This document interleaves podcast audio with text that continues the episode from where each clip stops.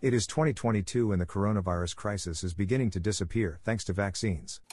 The world remains equal to itself and so does mankind. That's good, you are going to embody one of them.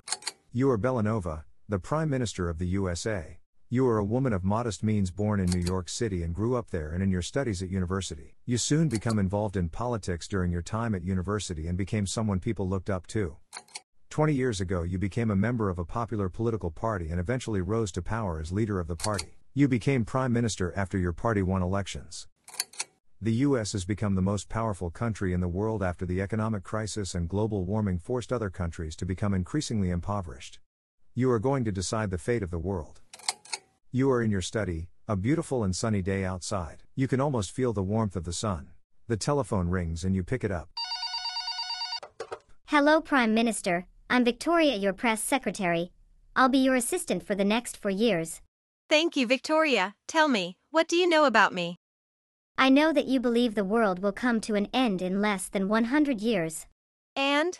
And you know that you have the power to make history. I want to make the world a better place.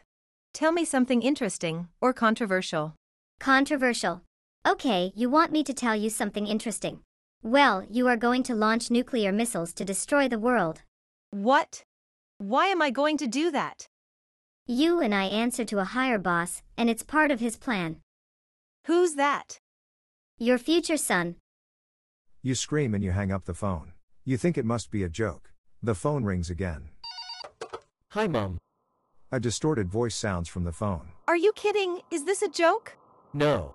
I can't have children. I'm infertile. The voice said, I'll explain everything. For now, just pack some clothes and a toothbrush. The world is ending and you are going to survive. I love you, Mom. What? No.